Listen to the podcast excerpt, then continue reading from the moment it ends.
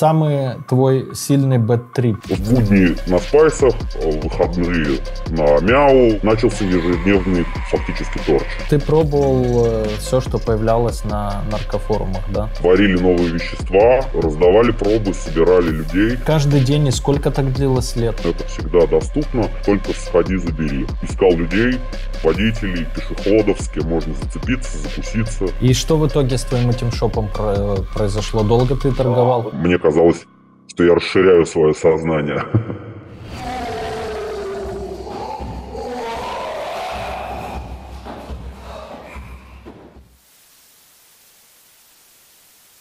Друзья, привет, новый выпуск Люди Про, и он называется «До дна и обратно», или вот как а, автор выпуска, или да, кого я интервьюирую, говорит «До полного дна и обратно», и сейчас вы узнаете, к чему может привести знакомство не с тем, чем надо, а, в общем, путь на форумах, всякие там схемы на форумах, как это было, к чему это привело. В общем, учитесь на чужих ошибках и, может быть, какие-то схемы заодно узнаете, как можно заработать, не нарушая закон на форумах. Привет, привет. Всем привет. Э, хочу сегодня поделиться с вами своей длинной историей о том, как можно, как жизнь меняется и до сумы, от, от сумы до тюрьмы не зарекаются, и обратно тоже, и все в этой жизни, в принципе, возможно, но э, лучше, конечно, избегать каких-то таких э, ситуаций. Начал свой путь я, конечно же, с наркотиков. Это были студенческие годы, большие шумные компании, э, алкоголь рекой.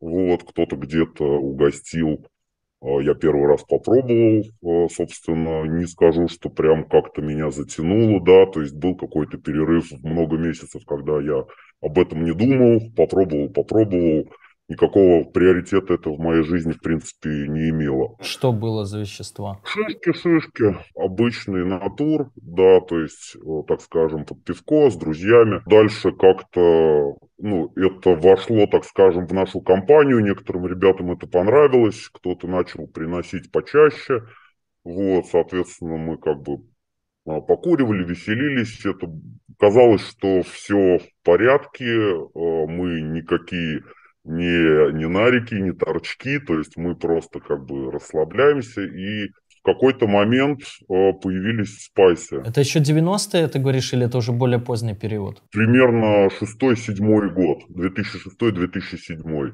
Появились первые спайсы, они на тот момент были легальны, и они продавались в магазинах абсолютно как курительные смеси легальные, соответственно, на них э, чек, касса, все как положено. У нас как бы небольшой относительно город, вот, миллиона нет, но город маленьким и деревни тоже не назовешь.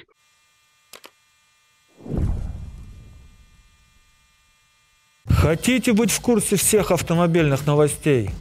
Тогда вы попали по адресу. YouTube-канал «Автоновости» предлагает вам самые свежие и интересные новости со всего мира. Наши редакторы постоянно следят за интересными новостями, крутыми покупками селебы. А наши монтажер и диктор быстро и интересно переводят новости в формат тиктоков на одну минуту. Больше не нужно подписываться на кучу разных каналов – Наша команда быстро и интересно расскажет вам о главных мировых новостях в мире авто. Одна минута, и ты в курсе главных новостей. Мы не пропускаем ни одной важной новости и рассказываем обо всем, что происходит в мире авто. Подписывайтесь на наш канал и не пропустите ни одной важной новости. Будьте в курсе событий вместе с нами.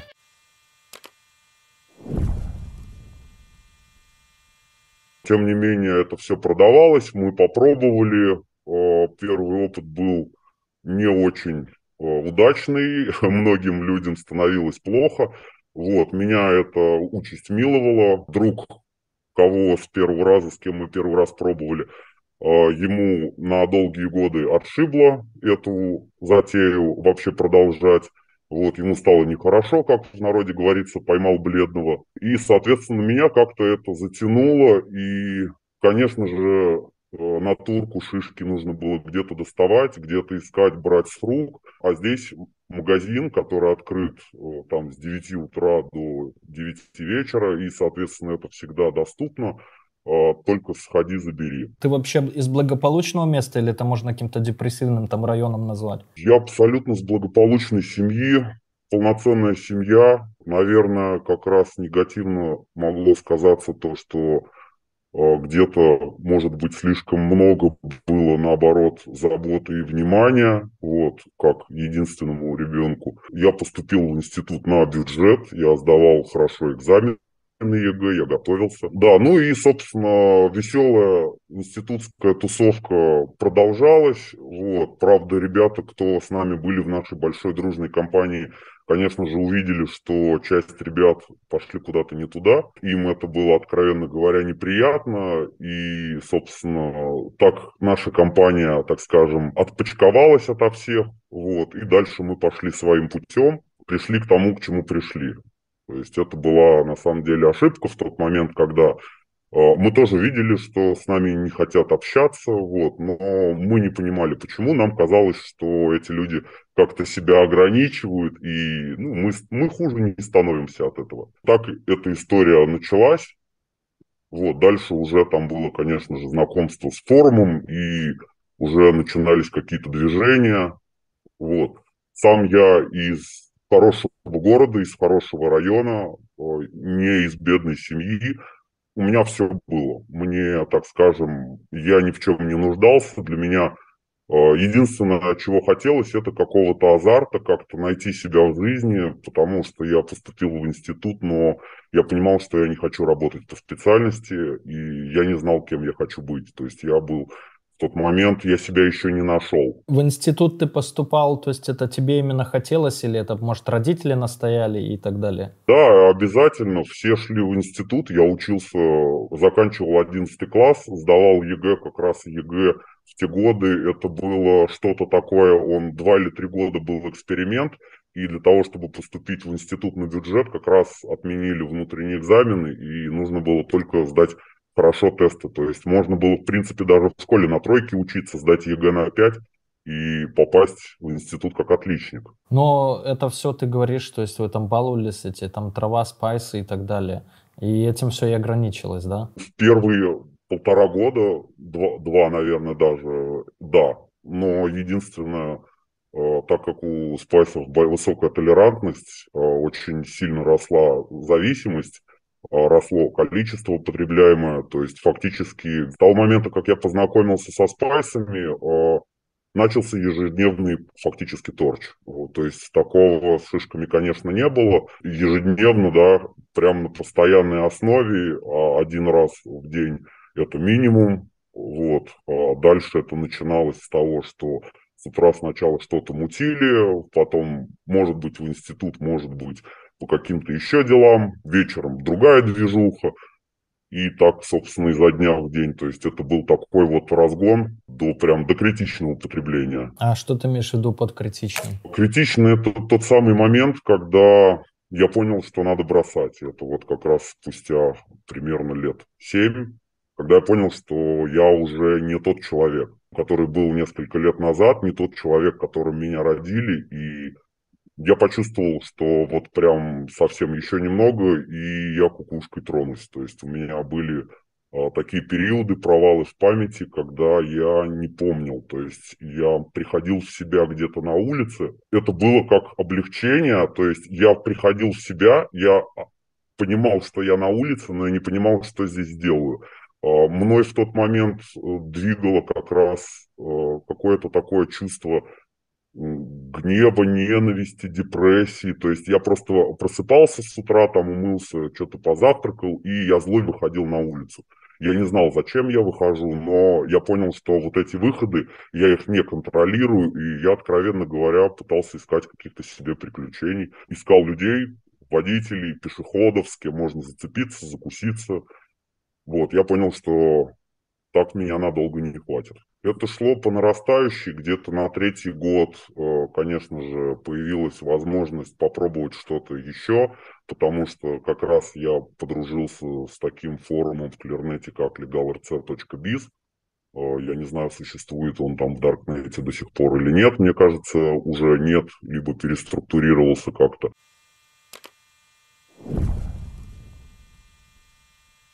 Думаю, вы все слышали про бота Глаз Бога в Телеграме. У меня посвящен ему отдельный целый выпуск, смотрите там по ссылке, который за считанные секунды находит любую имеющуюся в открытых источниках интернета инфу по вашему обидчику, должнику или просто понравившейся девушке. Поиск ведется по номеру телефона, e-mail, ФИО или номеру авто. Анкеты в Инстаграме, ВКонтакте и других социальных сетях и мессенджерах. Также можно очень быстро найти человека по фото, пробить весь комплекс инфы по его IP-адресу или биткоин-кошельку. Работает почти для всех стран, но больше всего инфы в боте по гражданам России, Украины, Белоруссии и Казахстана. Правда, есть и проблема. Глаз бога постоянно удаляют из Телеграма, Поэтому работающая ссылка в описании под видео. Да, и еще вы можете подать запрос на удаление информации о вас из выдачи бота, который максимально быстро удовлетворяет. Ссылка в описании.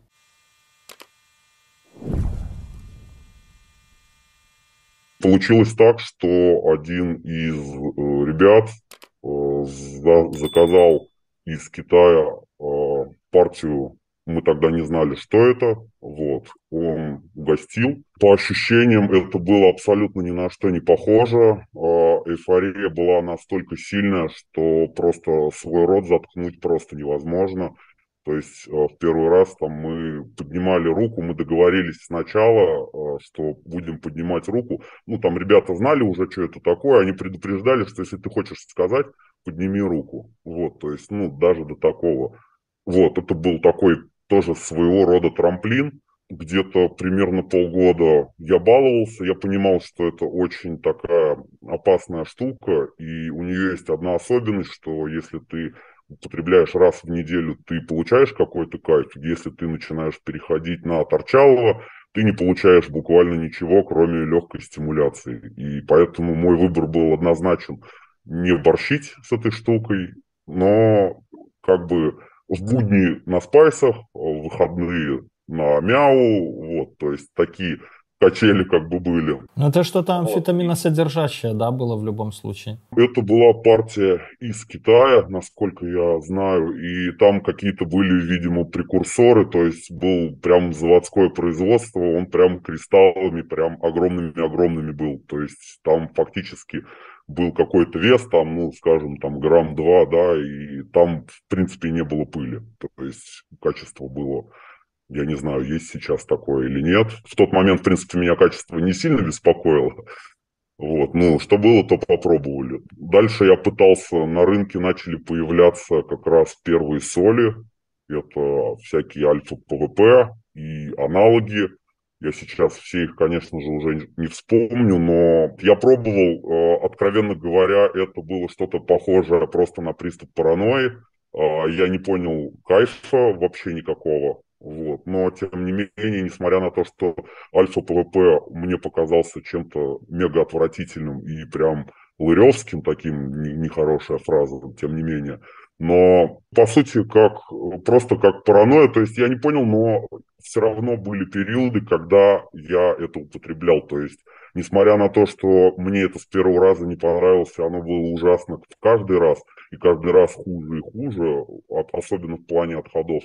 Тем не менее, у меня был, были разы, когда я просто не говорил «нет». Просто в какой-то момент компания, я понял, что нужно чуть-чуть поменять компанию и уйти, так скажем, к своим медленным ребятам, которые не, не скоростят, чтобы этого просто рядышком не было. Поменять окружение. Скорее вернуться к своему старому спайсовому окружению, насколько это возможно, из но по сути это было больше похоже на затворничество. Мне не приносило на самом деле большого удовольствия употребление в компании, э, было больше по кайфу прям в одного. Где-то еще через год, через полтора после того, как я попробовал мяу, э, я попробовал впервые, я не помню, это был то ли Туси Ай, то ли Тусие.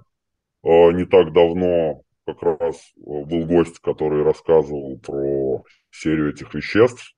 В ролике, кто не расскажет даже Мариарти. Mm-hmm. Вот, соответственно, я попробовал это вещество, мне оно показалось очень прикольным, оно а, вставляло где-то часов на 8, ну, как, как кислота, но она абсолютно не страшная, она веселая, с нее хихихаха, без паники, без паранойи, вот. Затем, как бы, я узнал, что там целая линейка этих веществ, туси, А, Е, Би, там их На самом деле я даже не знаю, сколько их там было. Я начал их пробовать, то есть своего рода я какой-то психонавтикой решил заняться. Самое такое вот из, из этой линейки это был Тусиби. Я съел больше порций, и мое удовольствие в кавычках продлилось где-то часов на 20. Это было такое достаточно тяжело на самом деле.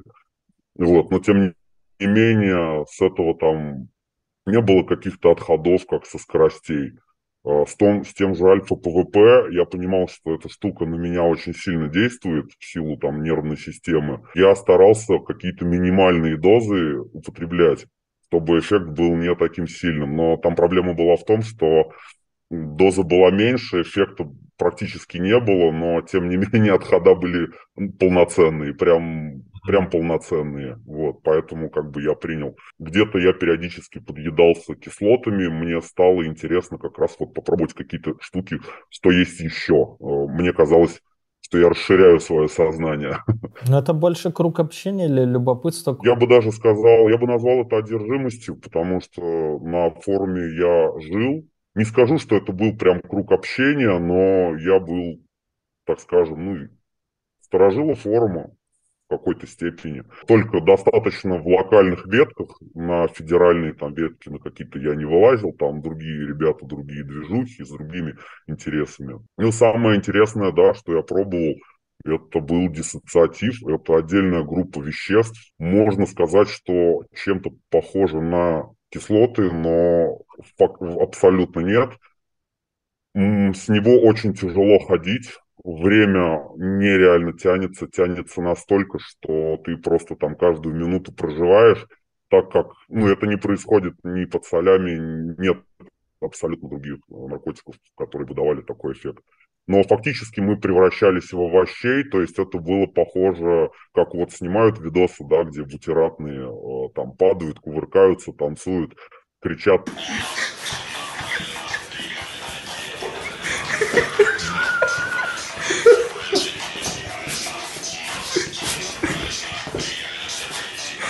Есть это примерно вот так со стороны выглядело часа на два. Вот, то есть это такой вот тоже опыт был кажется, ну, он шел, диссоциатив этот как аналог кетамина. Сейчас не вспомню, ДМТ или DXM, что-то какое-то такое название у него было. Ты пробовал э, все, что появлялось на наркофорумах, да? Да, я пробовал даже синтетический мискалин. Вот, но это не скажу, не знаю, какая разница между синтетическим и обычным. Я думаю, между, как и между другим синтетическим и, и натуркой. Но, тем не менее, было, было тяжеловато, но это был такой вот один из последних экспериментов. И я понял, что, ну, в принципе, здесь особо какого-то кайфа-то и нет. Ты просто где-то шарохаешься, а на следующий день ты просыпаешься, ты все равно достаточно плохо помнишь, ты не помнишь ни ход мыслей, ни того, что происходило. То есть как бы просто день выпадает, так скажем. На форуме был, я сейчас не вспомню точно, но кажется, это был магаз Шаман 26 или Шаман 16, это было очень много лет назад, и, но, и, по-моему, 26. Кажется, что именно этот магаз, у них была своя лаба, а, периодически они а, варили новые вещества, возили, возили на рынок России и раздавали пробы, собирали людей – добровольцев, кто будет на себе это испытывать. Я сейчас точно не вспомню, кажется, это 12 год был. Uh-huh. В 2012 году э, они анонсировали, что у них появился новый реагент GR001. Я сейчас точно не вспомню, какой был объем партии, но была огромная партия, которая раздавалась на пробнике. Это тоже на федеральной ветке было, то есть любой желающий мог записаться и получал пробу кажется, там почтой или курьеркой. То есть можешь представить, сколько они денег только на одну рассылку. А, то есть они там, там, по-моему, полкилограмма или килограмм там раздавали чуть ли не по грамму или по полграмма. То есть там кумары такие, что там гречка рядом не валялась. Спайс, он был от самого начала и до самого конца со мной. Я мозги очень долго еще лечил после того, как бросил. Я понимал, что я не могу работать в своем городе кладами. Мне нужно переводить свой бизнес больше на онлайн. Были острые моменты, но я ни разу не поимел никаких последствий.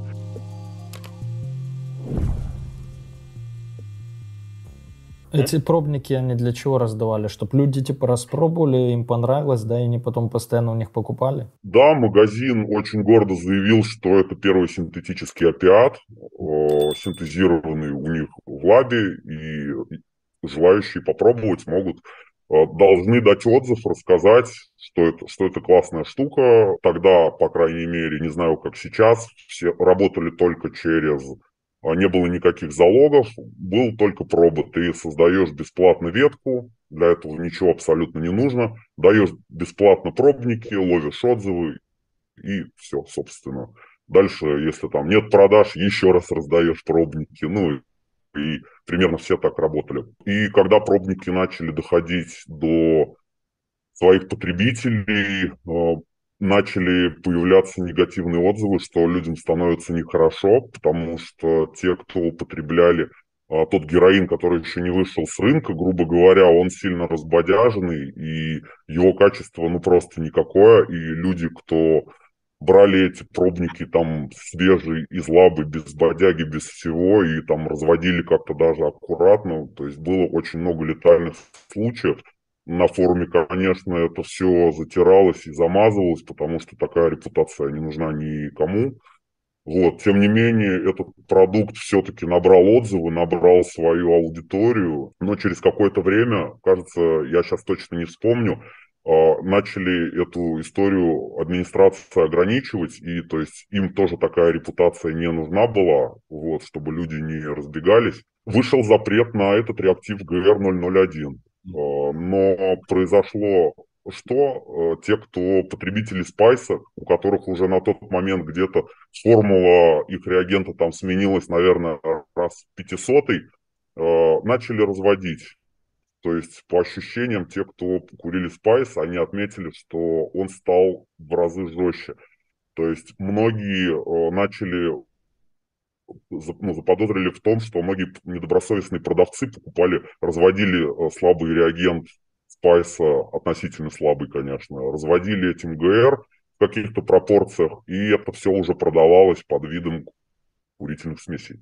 Вот, то есть, поэтому Короче, последние спайсы, которые были, там уже на самом деле непонятно, ну, как это действительно такая формула, или вот этот ГР 001 все равно прошел на рынок. Публично как бы он был запрещен, но я понимал, что там лаборатория федеральная, да, которая варит и там не один год на этом рынке работает, вряд ли они это выкинули на помойку. Ну, в общем, всякое барахло продавали, я смотрю, то есть непонятно с риском для жизни. Ты говоришь, было много легальных, летальных исходов. По слухам, да, и эти пробники, у меня не было знакомых, которые употребляли опиаты, но доходили слухи, да, что ребята там, кто забирали этот пробник, да, действительно, что там кумары такие, что там гречка рядом не валялась. Потребителей многих это также сильно оттолкнул, то есть они не захотели.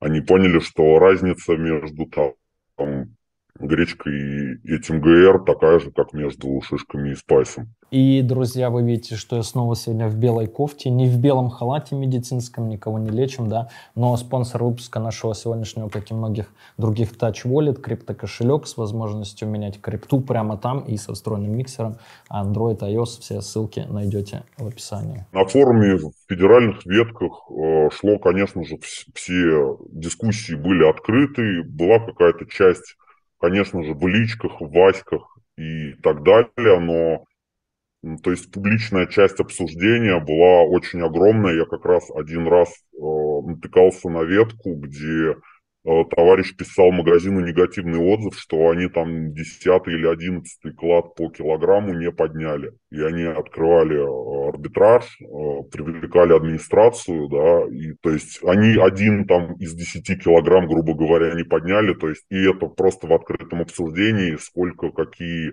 были движухи веса на других ветках. То есть фактически я считаю, что на тот момент это был первый, наверное, форум вот такого формата. Там была только грязь, там не было обнала, там не было ни карт, ни симок, практически ничего не было. Весь трафик фактически спайса, я думаю, что он шел оттуда, и уже после на этом форуме начали крупные магазины типа того же шамана они начинали уже продавать наборы, наборы для мяу, э, как раз уже когда формула уже была изменена, когда-то ушло, э, были наборы еще какие-то, там я не очень этим интересовался. Несмотря на то, чем я занимался, я старался не вылететь с института, и ну, у меня было понимание, что закончить все равно нужно, и совсем на дно прямо опускаться не надо, как мне казалось, что я еще не на дне. Ну, сколько раз в неделю ты торчал в то время от своего студенчества? Ну, если спайс, ну, вот с утра прям начинал, я старался что-нибудь оставить на утро, с утра там вышел в подъезд, курил, дальше ты уже думаешь, что будешь делать, то есть в свое время я слышал такую фразу, там, как часто вы употребляете наркотики, и там были варианты ответа, ежедневно и постоянно. И в какой-то момент, это было очень давно, я не понял, что значит постоянно и чем оно отличается от ежедневного. На самом деле даже здесь есть разница, то есть постоянно это когда оно у тебя просто вместо сигарет. То есть каждый день и сколько так длилось лет? Спайсы я бросил лет через шесть. То есть спайс, он был от самого начала и до самого конца со мной. А вообще в целом наркотическая вся эта движуха? Суммарно начал и закончил 6-7 лет примерно это было. Это с захватом института, с окончанием, и уже только после окончания института уже я там как-то начал приходить в себя, когда уже надо было работать, там у кого-то уже дети появлялись. А что послужило причиной, что ты подвязал? Во-первых, нехватка денег, так как я занимался разными делишками на этом форуме. Э, у меня была цель обеспечить свои наркотические хотелки. Э, и так как на работе столько не платят, да, чтобы столько ежедневно торчать, ну, приходилось э, как-то подмучиваться. И в какой-то момент у меня закрылся весь мой темный бизнес, и я понял, что у меня нет денег на Торчалова. Вставал выбор, что с этим делать. То есть у тебя нет денег и нет средств, но объем потребления такой, что ты просто понимаешь, что на это там, ну, 50-100 тысяч в месяц там по розничным ценам, да, может уходить. Ну, это просто вот, наверное, совокупность факторов, когда я уже понимал, что у меня и голова не работает, что я не сегодня-завтра окажусь в дурке, что меня могут там сдать или родители, или я еще как-то попадусь. За эти годы, конечно же, были острые моменты, но я ни разу не поимел никаких последствий ни с одной из своих движух, и я понимал, что это тоже вечно не может продолжаться, и я не могу вернуться сейчас и начать продолжить какой-то бизнес, да, для того, чтобы зарабатывать на то, что деньги для того, чтобы себя дальше вот так откровенно убивать. Семья собственная появилась к этому моменту уже или нет еще? Семьи не было очень долго, семья есть сейчас, э, вот, но на тот момент не было очень долго. Я мозги очень долго еще лечил после того, как бросил. Лечение было в том, в нормальном круге общения, Э, были друзья, кто не бросил меня, были ребята, кто не употреблял особо, но они не отвернулись от меня. Я очень благодарен э, этим людям, и если бы, возможно, там двух-трех человек в моей жизни рядом не оказалось, возможно, конец был бы другой. А ты сказал про свои движухи там на форумах. Ты что делал? Продавал наркотики или что? Я начинал с прокачки аккаунтов. Я увидел, что прокачанные аккаунты имеют очень много плюшек в виде постоянных пробников, как минимум. Э, плюс, опять же, твое слово нашел, не нашел, оно уже имеет вес.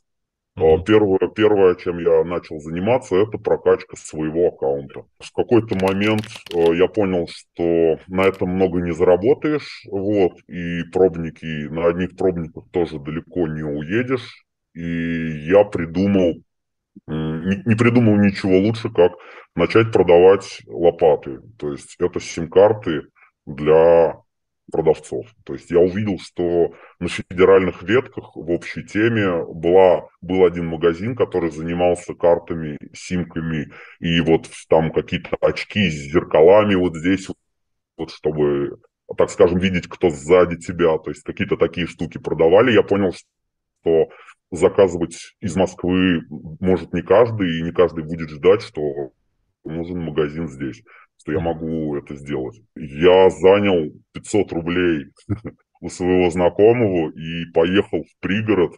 Я нашел девочку, которая работала в салоне сотовой связи. Я договорился, что я куплю у нее сим-карты, которые она оформляет на людей, ну, у нее есть сканы паспортов, и она оформляла на них симки. Там баланс был 50 рублей, и она эти 50 рублей проговаривала. После этого на симке был нулевой баланс, после этого, после того, как на балансе ноль, я уже забирал там что-то, по-моему, по 50 рублей. И я сделал небольшой магазин, я продал первую партию симок. Э, со второй партии у меня уже остались какие-то деньги.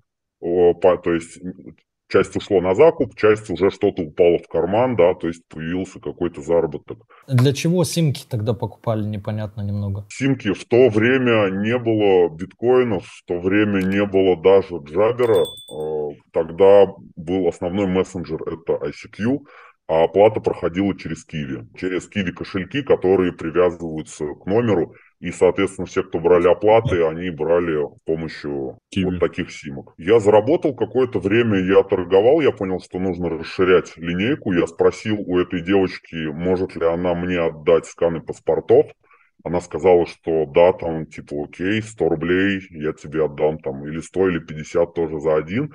Я начал думать, что я могу с этим сделать. А в итоге я нашел еще одну девочку в Евросети. На тот момент были карты MasterCard Кукуруза. Вот. Для обнала они были очень долгие, с Киви до трех суток шли. Тем не менее, это был вариант, который я мог сделать здесь и сейчас. Вот, и я начал уже торговать комплектами банковских карт. Я связался с федеральным систем магазином. Мне часть карт Киви верифицированных отправляли а, пластиковых. Когда они только пошли, меня отправляли через водителей автобусов. То есть я стоял где-то, где проезжает автобус междугородний, селлер, получается, продавец, он передавал просто конверт водителю, и я забирал у водителя. То есть, таким образом, я расширил свой ассортимент, у меня было два вида карт, симки, в принципе, и дальше я не пошел. Тебе уже денег самому торчать с этого хватало, да? Торчать хватало здесь еще, видишь, наверное, не столь важно было деньги, сколько важно было занять свои руки, хоть какое-то занятие, не сводящееся к тому, что ты торчишь, оно уже воспринимается как что-то нормальное. Вот, как то есть какой-то способ отвлечься. И что в итоге с твоим этим шопом произошло? Долго ты торговал? А, в итоге с этим шопом в какой-то момент брать стали меньше. Я понял, что я сильно с этого не зарабатываю. И я понимал, что уровень там приватности моих сим-карт, которые я продаю, он на самом деле никакой. У меня были ребята, кто приезжали с других областей, магазины покупали с других городов, я им оставлял клад, то есть мы договаривались, они забирали оптом, например, там 5 карт и 10 симок, то есть я подозревал, я понимал, кто мои покупатели, и я понимал, что рано или поздно это тоже может привести к той девочке, и эта история может печально закончиться. В какой-то момент просто я ничего с этого не зарабатывал, я решил отказаться, и я просто сделал небольшой экзит-скам. Там были ребята, которые, так скажем, клиенты, которые не самые хорошие клиенты, с которыми у меня были, так скажем, чисто рабочие отношения. Э, мне были неприятны эти люди. Мы не общались, не виделись, да, но по общению у них не было никакой приязни ко мне, у меня тоже. Я понимал, что это, кто это такие, чем они занимаются, и я просто там пару ребят так скажем, управ... ну, стал какого-то прям на весь форум, то есть я просто плавненько закрылся, и ко мне больше ветку сразу пометили как скам, и я больше туда не заходил. Закончился магазин вот так. И вот как раз в этот момент я и лишился заработка, и вот этот магазин, у меня был выбор на самом деле продолжить, но я понимал, что я не могу работать в своем городе кладами, мне нужно переходить переводить свой бизнес больше на онлайн. Именно выходить, создавать какую-то федеральную ветку, а это совершенно другой уровень анонимности, это должен быть другой подход.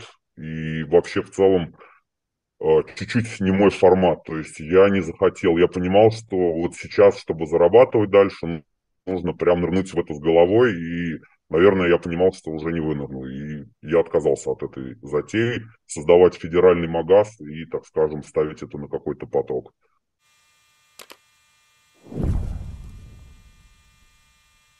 Процессе, пока я работал с сим-картами, я сейчас не вспомнил, что было до. Кажется, что все эти симки были до. И вот уже после, через какое-то время, а, мы нашли тему, что можно сим-карты восстанавливать, так как э, продавцы на площадке использовали киви кошельки номера. Мы нашли людей э, в разных операторах сотовой связи и договорились с ними, что мы будем восстанавливать сим-карты оперативно. Как это происходило, мы э, писали продавцу, что привет, там нам надо там что-то, чего-то как-то и он нам кидал Киви кошелек, номер для оплаты, то есть это он выглядел как номер сотового телефона, если кто не знает. Он и сейчас так выглядит, то есть номер Киви равен номеру сотового. Ну да, просто многие люди, наверное, кто не с тех времен, они уже могут не знать, что такое Киви и вообще, что Киви раньше был, был вот основной основным способом приема оплат, и не было вообще никаких других фактически. С карточками работали только оптовики, кто таскали килограммы, они, вот они картами пользовались. Выглядело как схема, мы запрашиваем номер, нам дают номер сотового, мы его э, скидываем нашему человеку сразу же. Как-то он мог видеть, левая симка или не левая, то есть, видимо, по балансу, по, по действиям, то есть, если с симки там никаких звонков нет там последние полгода, понятно, что она как бы левая. И мы попробовали восстановить э, сим-карту, сразу вставляли в левый телефон, заходили на Kiwi кошелек этот и жали, забыл пароль. Нам приходил пароль, мы заходили на Kiwi кошелек, и мы поняли, что таким способом тоже можно зарабатывать. Вот. Мы начали это ставить уже масштабировать. То есть заводили разные аськи, заводили разные тоже киви карты, соответственно, чтобы выводить безопасно дальше, потому что когда ты вся опасность того, что ты, когда ты воруешь деньги у торговца, ты никогда не знаешь, есть ли у него хвост.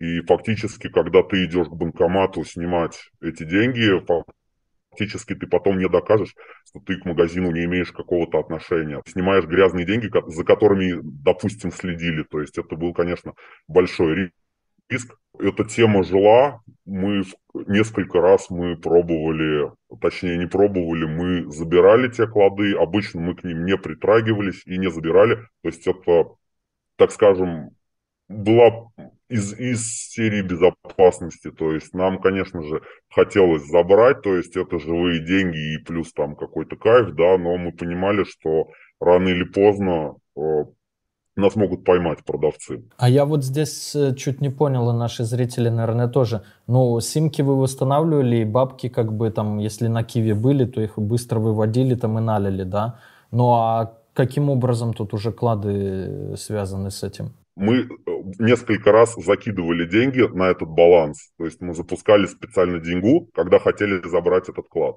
Угу. И делали моментально. То есть как только приходит адрес, в ту же минуту мы блокаем симку, выводим, пока продавец поймет, что, ну, оператор, пока он поймет, что происходит, и даже пока он почувствует неладное, деньги уже ушли, а клад мы поднимали моментально.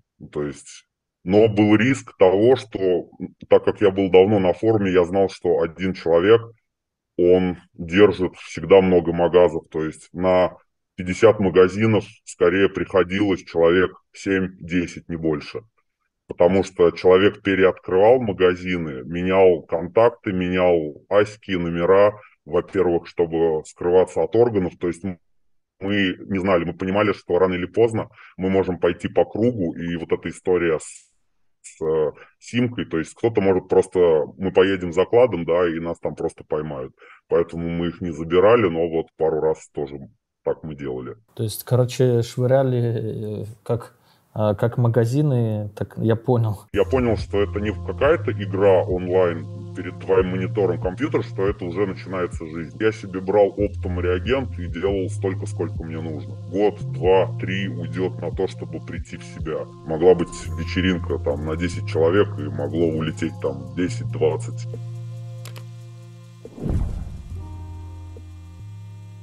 Был один раз, когда мы подняли какую-то там альфа-ПВП, да, и мы сделали фейк-магаз, раскидали пробники, ну, там, какого-то заработка вау не получилось, конечно, ну, опять же, просто это был уже интерес, азарт. В какой-то момент мы, конечно же, изучали эти контакты, эти симки, которые мы ломали, потому что мы обнаружили, что некоторые переводят дальше, и у нас было такое, что продавец принимал деньги и оплату на один кошелек и переводил на следующий. Ломали первую симку, но видели, что деньги а, он, например, вывел там час назад на такую-то симку. Мы шли дальше по цепочке, если могли. Вот, у нас у одно, одного оператора у нас не было человека.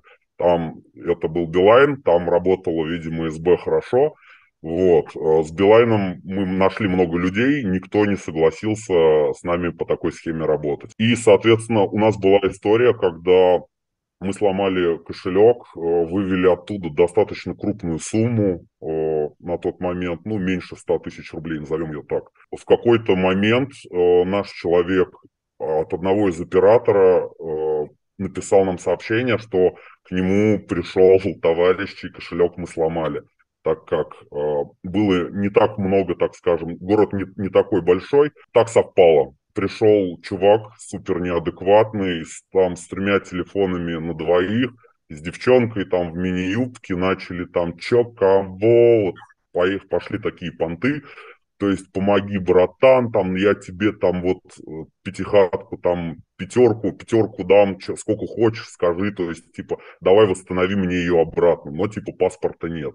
Ну, он как бы в галстуке, рядом с ним сотрудник, он сказал, что, ну, извините, если у вас нет документов на эту сим-карту, я вам, конечно же, ничем помочь не могу, вот, но мы получили сигнал, что человек приходил. Получилось так, что этот человек, мы, в принципе, не хотели никак вообще с этим связываться, но получилось так, что мы видели, мы видели на его кошельке его настоящий номер. Он пополнил баланс, и номер содержал столько Номер был очень блатной, и мы сразу поняли, что номер настоящий, скорее всего, на себя. Но мы не стали трогать, нам это было неинтересно, но в тот момент, когда он объявился офлайн, мы поняли, что в принципе, то есть нам передали описание, что этот человек не какой-то серьезный, и как бы человек, по сути, то занимается не совсем классной штукой, но при этом он нам на эту сим-карту там тоже писал, что верните деньги, я вас найду, убью, там все, вам хана.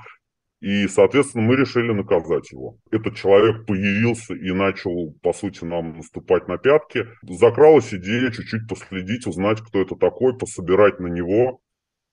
Вот, но так как мы не были какими-то там силовиками, бандитами, там у нас э, не было на тот момент знакомых, каких-то, вот, мы ну, были знакомы, мы как раз просто передали контакт, и чем закончил тот человек, я уже не знаю, вот, то есть мы просто вышли, нашли человека, кто нам может помочь с этой темой именно в офлайне, потому что мы видели, что кто-то платил за квартиру, кто-то выполнял девушке телефон, кто-то покупал там какие-то там голоса ВКонтакте. Короче, то есть ребята очень неосторожно работали со своими кошельками, и мы поняли, что на этом тоже можно заработать. Какое-то время мы занимались вот такой вот разведкой, кто сколько, чего, кто чем занимается.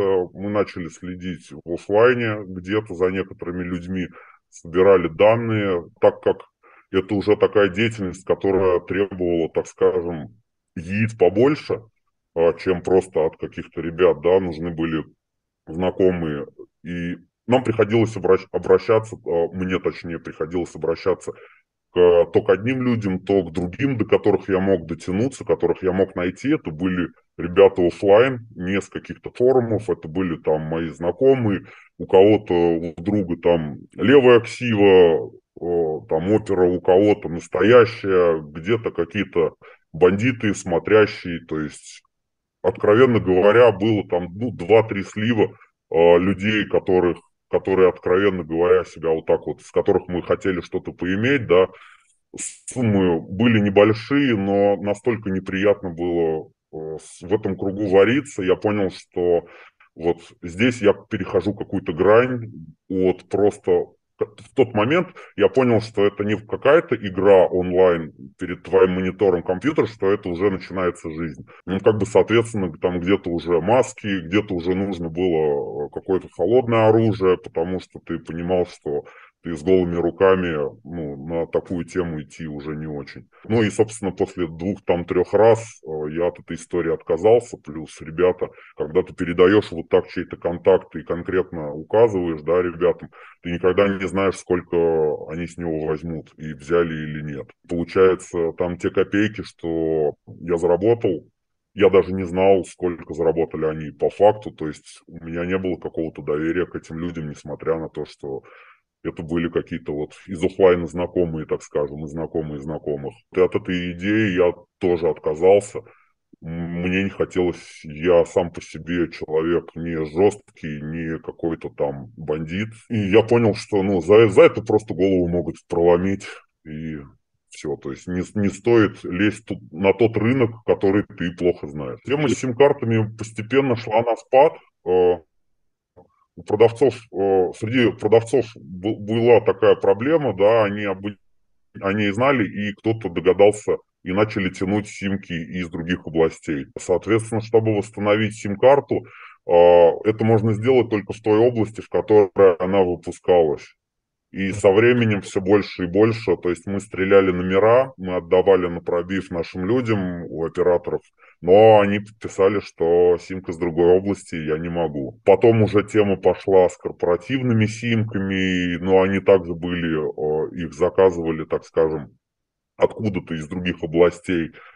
И, соответственно, со временем не осталось закладчиков, не осталось магазинов, которые бы использовали местные сим-карты. Ой. Поэтому этот вид заработка тоже у нас сошел на нет, у меня точнее. Я хочу пояснить, я иногда говорю я, иногда говорю мы. А, на каждой движухе у меня фактически были подельники, и они были на разных, они между собой не всегда пересекались, и они не всегда знали, что я, например, занимаюсь симками, кто-то знал, что я занимаюсь симками, но не знал там чего-то другого, кто-то наоборот, а, где-то не знал никто, и то есть я, так скажем, своим близким и своим подельникам ничего не говорил, вот, поэтому я могу чуть-чуть вот так вот, где-то я, где-то мы. А мы уже решили, что у тебя раздвоение сознания, шучу. С совестью, как э, ты решал вопросы, потому что ты, по сути, кидал таких же там, ну и продавцов, и потребителей с этими фейковыми магазинами, точно так же, как и сам, и что ты э, себе объяснял в этот момент? Я был на сто процентов уверен, что я делаю правое дело, и барыгу обидеть не зазорно, или как там говорится. И несмотря на то, что я занимался тем же самым, да, я для себя никак не объяснял. То есть для меня это был заработок, мне нужны были деньги. А, то есть чисто, чистая корысть. И у меня не было другого способа заработать столько денег, сколько мне нужно было. А сколько вот в, в то время, там, десятые года этот шестой, восьмой, девятый, десятый, одиннадцатый, двенадцатый, тринадцатый. Сколько нужно было вот тебе денег в месяц, чтобы торчать? Где-то год на второй, когда начал уже заниматься разными темными делишками, я перестал считать это деньгами. Объем был такой потребления, что я себе брал оптом реагент и делал столько, сколько мне нужно. Mm. То есть я перестал быть розничным потребителем, и, и ценник, по которому я брал, он был просто грамм смеси мне выходил готовый, готовой продукции порядка 100 рублей, при том, что он на рынке стоил там 600-800. Uh-huh. Вот, поэтому тут, смотря по, по, про, какие, про какую цену мы говорим, себестоимость или уже конечная розничная, ну, если, например, 1-2 я в день убивал, ну, где-то 50 в в месяц, так скажем, уходил. Это очень грубый подсчет.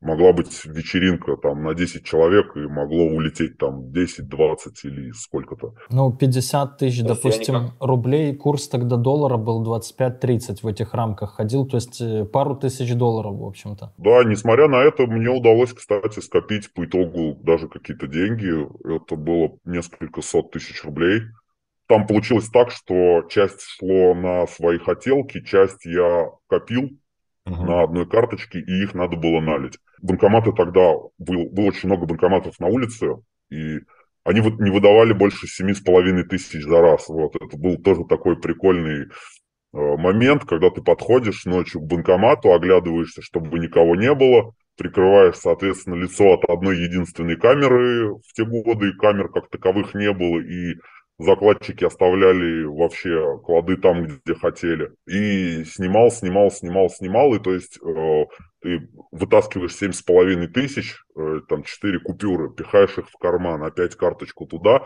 И то есть у меня была просто пачка рыжих купюр пятитысячных. То есть они были наличкой. А, так скажем, мои наркотики и все грязные деньги, они были безналом. То есть баловался я с безнала, а вот эта наличка, она у меня просто осталась я ее по чуть-чуть тратил и закончил тратить, когда уже, когда уже бросил наркотики, я уже там покупал какие-то абонементы в залы, кроссовки, то есть какие-то бытовые штуки.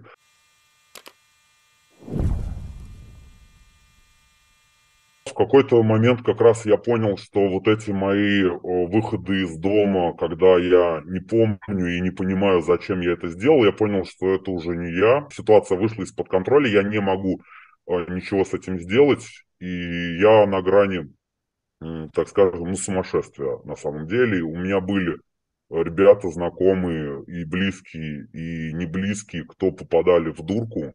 Вот, я знаю, что это такое, к счастью, понаслышке, но я знаю, что это намного хуже, чем некоторые другие места. Вот, ну, тут, наверное, некорректно сравнивать, да, но, тем не менее, мне туда не хотелось, я это все прекрасно понимал, вот. И опять же, у меня не было э, денег тех, которых мне нужны были. То есть у меня было либо все, либо ничего. Соответственно, у меня не было такого, что я себя ограничиваю в потреблении. У меня мой был принцип о том, что я потребляю столько, сколько мне хочется, и никак себя не ограничиваю. Соответственно, за многие годы это вылилось в какую-то систему, да, которую я уже просто не мог сломать. Мы как-то снимали человека, у меня был на интервью, который там, ну, за разбой, там у него жесткие преступления были, и он осознанно как бы закосил там успешно достаточно и попал, в общем-то, в дурку. И он говорит, в принципе, там ему срок грозил там 8-12 лет, он говорит, и он достаточно много в этой дурке-то и пролежал, пока ему удалось оттуда обратно соскочить. И он говорит, я бы уже зная все это, я бы, говорит, лучше бы тюрьму выбрал, то есть в зоне лежишь себе там, качаешься, книжки читаешь, и, в принципе, а конец виден, то есть сколько бы тебе не дали, 6, 8, 12, ты уже знаешь, что у тебя вот конец срока тогда-то, может раньше удастся соскочить. А в дурке же, говорит, такого нет, мало то, что тебя закалывают бывает, а вот, за плохое поведение, так ты еще и не знаешь, ее могут продлять, продлять, продлять и могут там десятилетиями держать в этой дурке. Поэтому в дурке тоже особо нет ничего хорошего. Ну и, собственно, это был переломный момент, когда я понял, что э, у меня сейчас, в принципе, такой период, что у меня нет какого-то там темного бизнеса, да, у меня нет э, нелегального источника дохода, у меня уже был какой-то небольшой период безденежья, да, когда я не употреблял столько, сколько я хочу, то есть там покурить на выходных меня вариант не устраивал, либо я бросаю совсем, либо я продолжаю так, как я хочу. Четко разложил на плюсы и минусы, я положил это на чашу весов и однозначно перевесила ситуация с бросанием, что пора завязывать, что это, наверное, это самый удачный момент. Было все это не так легко и не так быстро, и на самом деле я даже не помню, были ли у меня срывы. Кажется, что там после того, как я стукнул сам перед собой по, кулаком по столу, кажется, что срывов у меня не было. У меня был, были срывы уже через несколько лет после этого. Хотелось попробовать еще, еще раз убедиться, что я все правильно сделал.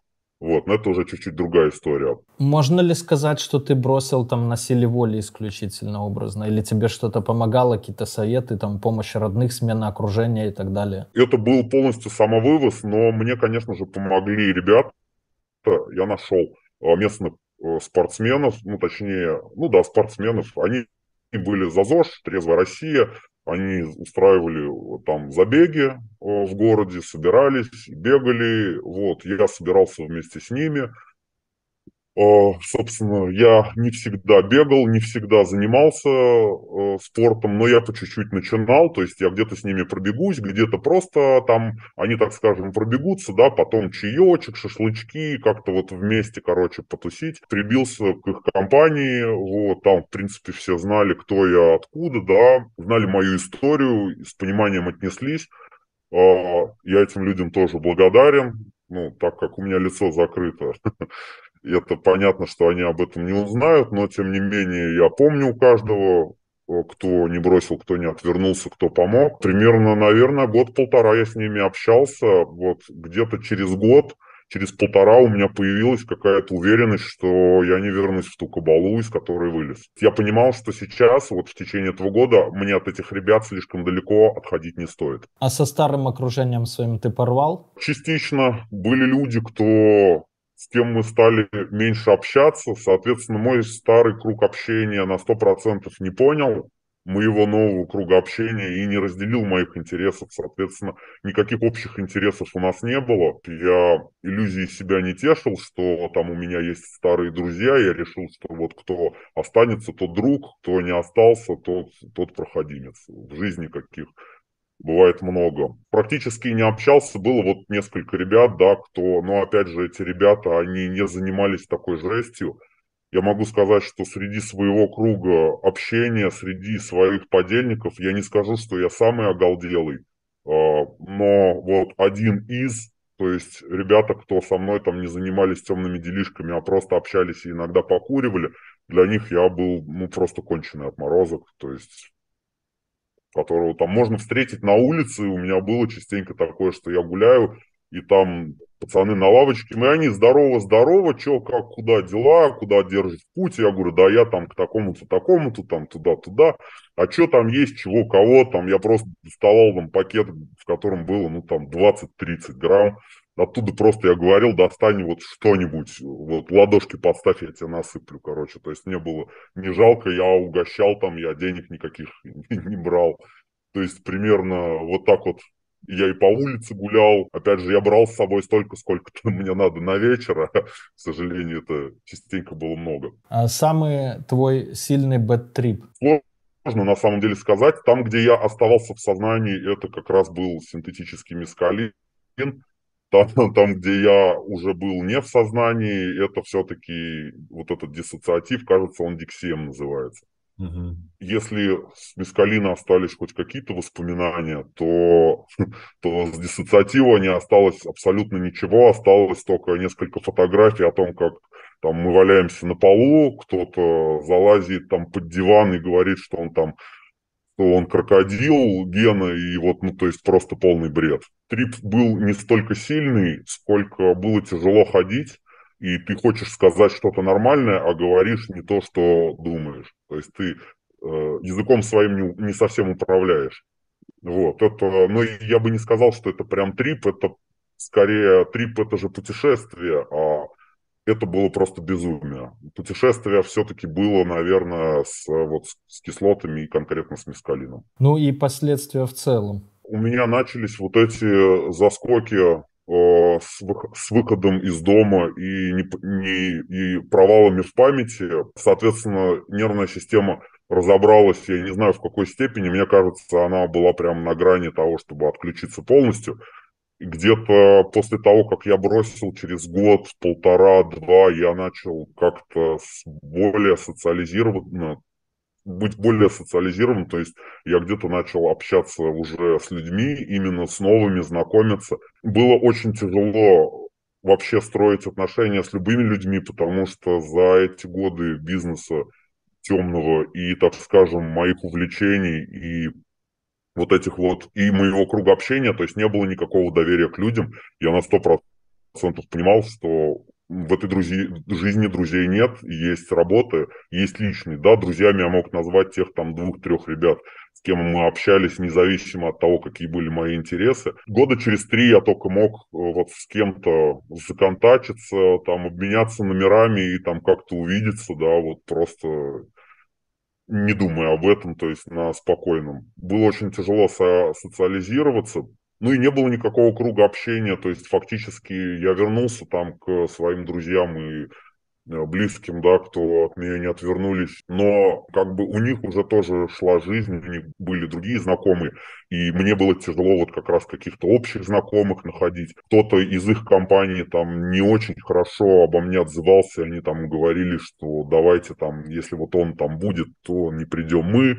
То есть какие-то такие истории были, я с полным пониманием отношусь к к их решению, так скажем, я на их месте сделал бы так же и избегал бы таких компаний, таких людей, как я. Я занимался по чуть-чуть спортом, я нашел себе работу, хоть и там я немного зарабатывал, работал продавцом то там, то сям, продавал одно, второе, третье, десятое. Как-то по чуть-чуть я ну, начинал строить свою жизнь, так скажем. Но мы еще не поговорили о родителях. То есть знали ли они о твоих проблемах, о твоем образе жизни и что они об этом всем думали? Я не могу сказать, в какой момент они заметили, что со мной что-то не то. Да, я жил с родителями. Не знаю, в какой момент заметили. Тогда, когда у меня первый раз нашли наркотики дома, конечно же, они уже понимали, что происходит. Э, я скажу больше, я не просто из какой-то хорошей семьи, были близкие родственники из органов, вот, поэтому эта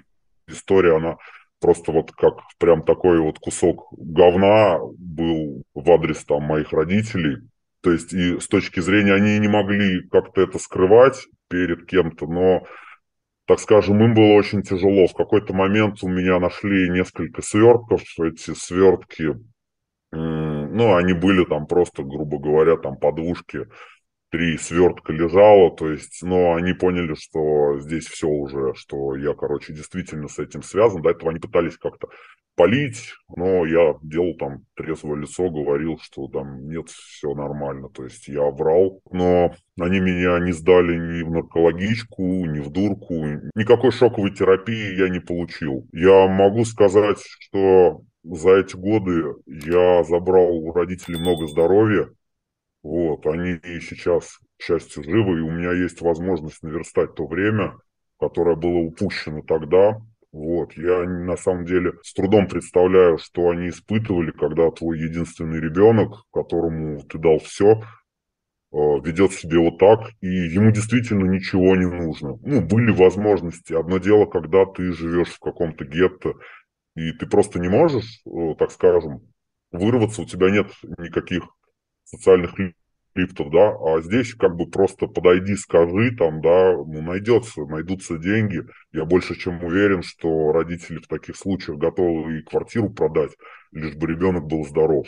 Ну, а сейчас успехи, то есть спорт там, понятно, да, то есть спорт ты не забросил, также и продолжаешь. Спортом я занимаюсь до сих пор. Я, конечно же, не стал профессиональным спортсменом, вот, где-то побегаю, где-то на велосипеде покатаюсь, где-то на бокс похожу, иногда периодически я занимаюсь в тренажерке.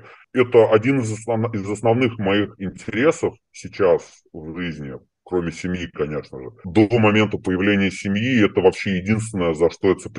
за... Ну, за что я держался, за что я уцепился и, собственно, мог держаться.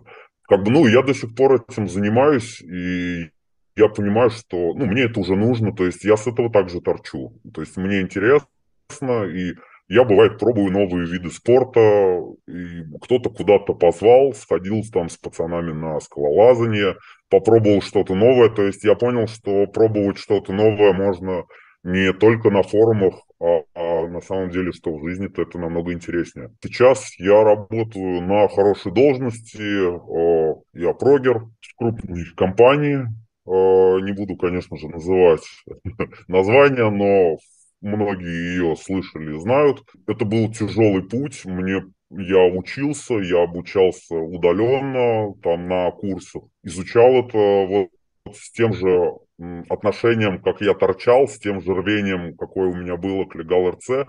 Все эти силы я бросил на то, чтобы стать нормальным человеком и чего-то добиться. И я понимал, что жизнь идет, у друзей становится больше зарплаты, у них появляются дорогие красивые игрушки, и мне тоже хотелось, так скажем, хорошо жить. Я, ну и я пошел вот, прошел вот этот путь несколько лет, это было, были десятки собеседований, было тяжело. За несколько десятков собеседований я неплохо научился разговаривать, э, так скажем, я на собеседовании себя прекрасно чувствую, вот, то есть можно сказать, что сейчас э, по мне не скажешь, что у меня было такое прошлое. Ну, если, конечно же, там в какую-то остро-стрессовую ситуацию меня не поставить, и там я как-то не среагирую. Хотя, так скажем, реакция на какой-то негатив – это вот основной бич, который длится до сих пор, от которого очень тяжело избавиться, когда ты остро реагируешь на те вещи, которые обычно никак тебя не задевают задевают. И как раз вот с этим очень сильно помогают книги. Я стараюсь много читать. Я адепт бумажных книг, никаких э, онлайн, никаких э, аудио, потому что я не погружаюсь, я не получаю тех эмоций. А, как с той книжки, когда ты листаешь, перелистываешь странички, тратишь на это время, опять же, ты выбираешь верстку, ты покупаешь, открываешь эту книгу, то есть есть определенные вещи, которые мне в этом нравятся. Я читал много психологии, философии, читал истории таких же бедолаг, как я, которые выбрались. Я могу, кстати, одну из первых книг, точнее, не одну из первых, а первую книгу, которую я прочитал, я могу потом скинуть, как она называется. Это история, э, очень тяжелая история как раз девочки из Америки. У нее была тяжелая судьба, и она рассказывает историю всей своей жизни от, там, от самых маленьких лет до взрослого. А у нее родители были метамфетаминовые наркоманы. По итогу она поступила в университет, получила какой-то грант.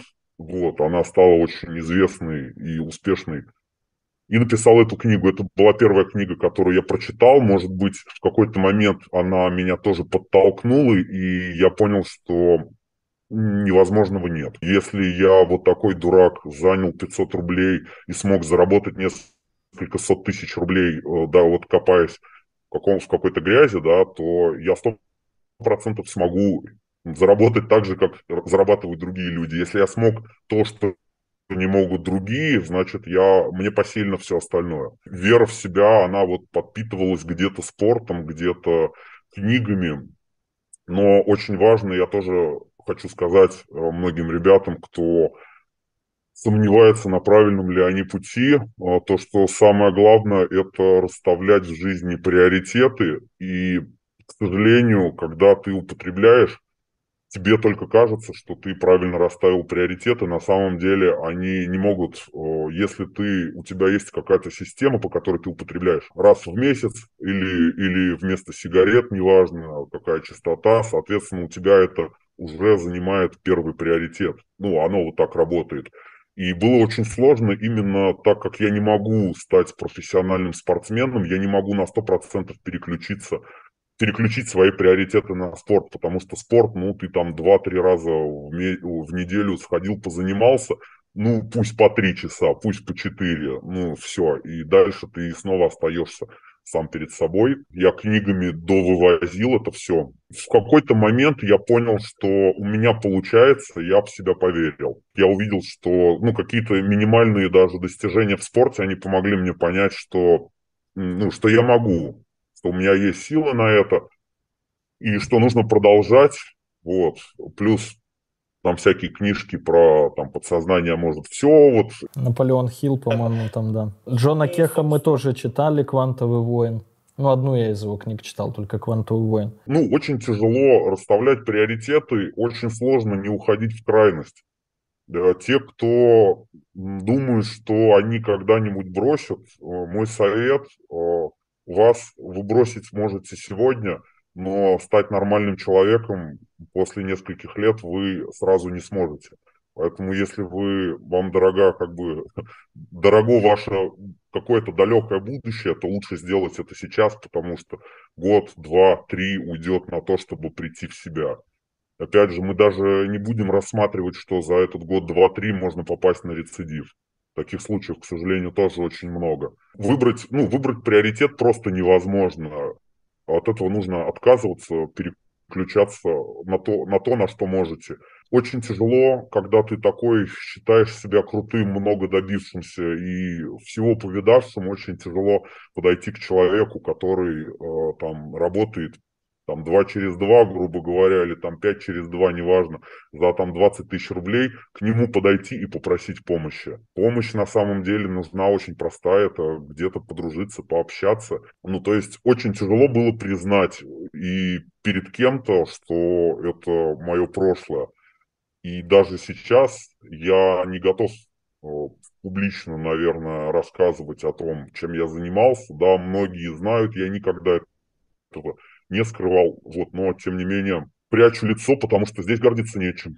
Абсолютно. Мне не хотелось бы, чтобы люди, кто меня знает, ассоциировали меня в дальнейшем с тем, потому что за... я прошел вот этот путь, и мне понравилось в какой-то момент общаться с людьми, И последние вот 3, 4, там, 5 лет я с удовольствием знакомлюсь с незнакомыми людьми в разных местах. Мне не стрёмно, там мы подписываемся там на там, инстаграмы друг друга, там как-то вот какое-то такое, где-то можем пересечься, да.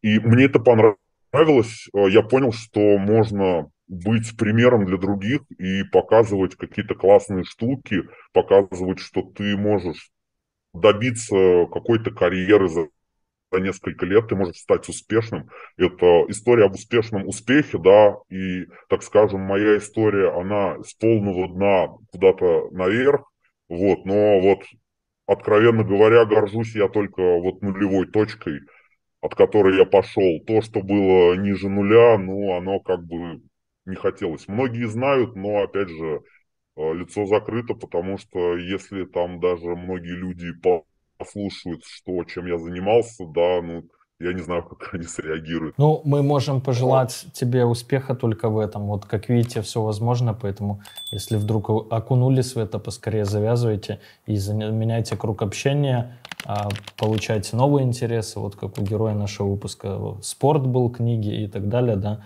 и скорее занимайтесь чем-то другим, потому что сразу, как мы видим, переключиться и вернуться хотя бы в прошлое привычное какое-то нормальное состояние не получится. На это, а, на это уйдут многие годы, поэтому, как говорится, раньше сядешь, раньше выйдешь, да, ну не в этом смысле, но вы поняли. Обнимаю, пока. Это. Расскажу тебе тысячу схем Умножить на два, сделать профит. Я давно был и есть на слуху Теперь я сижу тебе напротив. Это наш мануал, которому кто-то решит заработать. Это люди про, только твой мой жизненный опыт. Расскажу тебе тысячу схем Умножить на два, сделать профит. Я давно был и есть на слуху Теперь я сижу тебе напротив. Это наш мануал, которому кто-то решит заработать.